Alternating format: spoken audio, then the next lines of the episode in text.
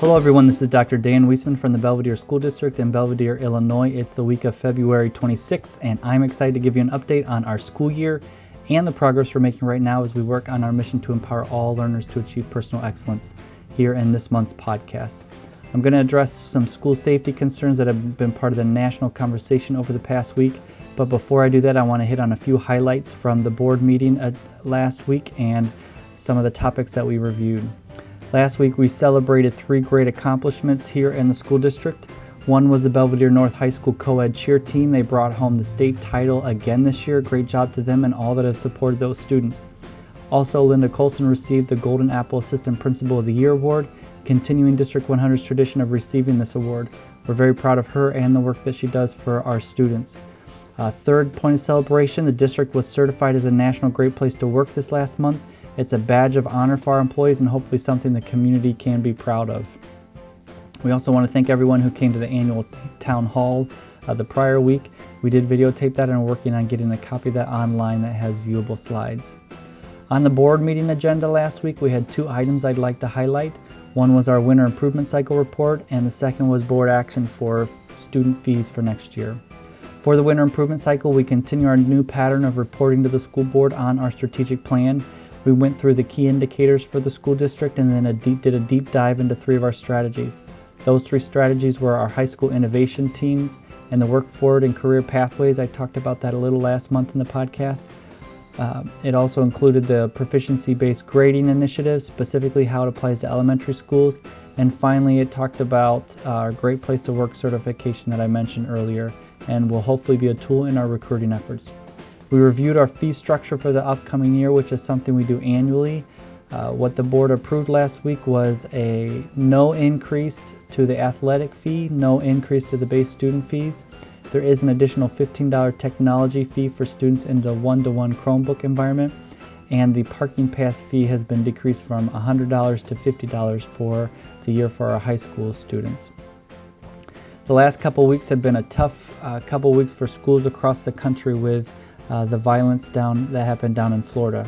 I know there's going to be continued conversation at many levels regarding these types of safety concerns. I think these conversations are valuable and needed. While I hope we continue to get better at the national and state level, our school district goes through regular improvement reviews of our student safety plans and requirements for the schools. I know there are some stakeholders that are asking why we're not acting quicker to make our schools safe against violence. I do want to share that there are many things that are part of our approach that have been part of our approach for years. Um, and many of these come from directly a joint report from the U.S. Secret Service and the Federal Department of Education. Uh, first of all, 95% of school attacks happen by current students. Current students are very familiar with school safety measures and protocol. Uh, they're intimately aware and they've been part of our drills, and so that's something to remember uh, when thinking about and protecting against targeted school violence. Incidents of school violence are rarely sudden impulsive acts. They most often appear uh, to occur after a developed plan. These plans are usually influenced by an individual's understanding of school safety measures. In many cases, other students are involved in an attack. I believe we should continue our efforts to ensure that we have an environment where students feel they have at least one trusted adult they can confide in. And I've talked about that with the staff here that one of the most important things we can do is build a safe learning environment for our kids where they trust the adults and feel like they can go to the adults when they have concerns.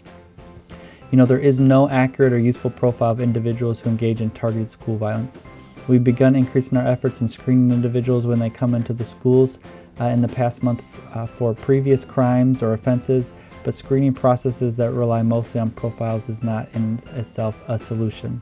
We are not at this time considering uh, arming teachers. We are not at this time considering putting in metal detectors uh, or other types of uh, physical devices that are scanners as the students come in.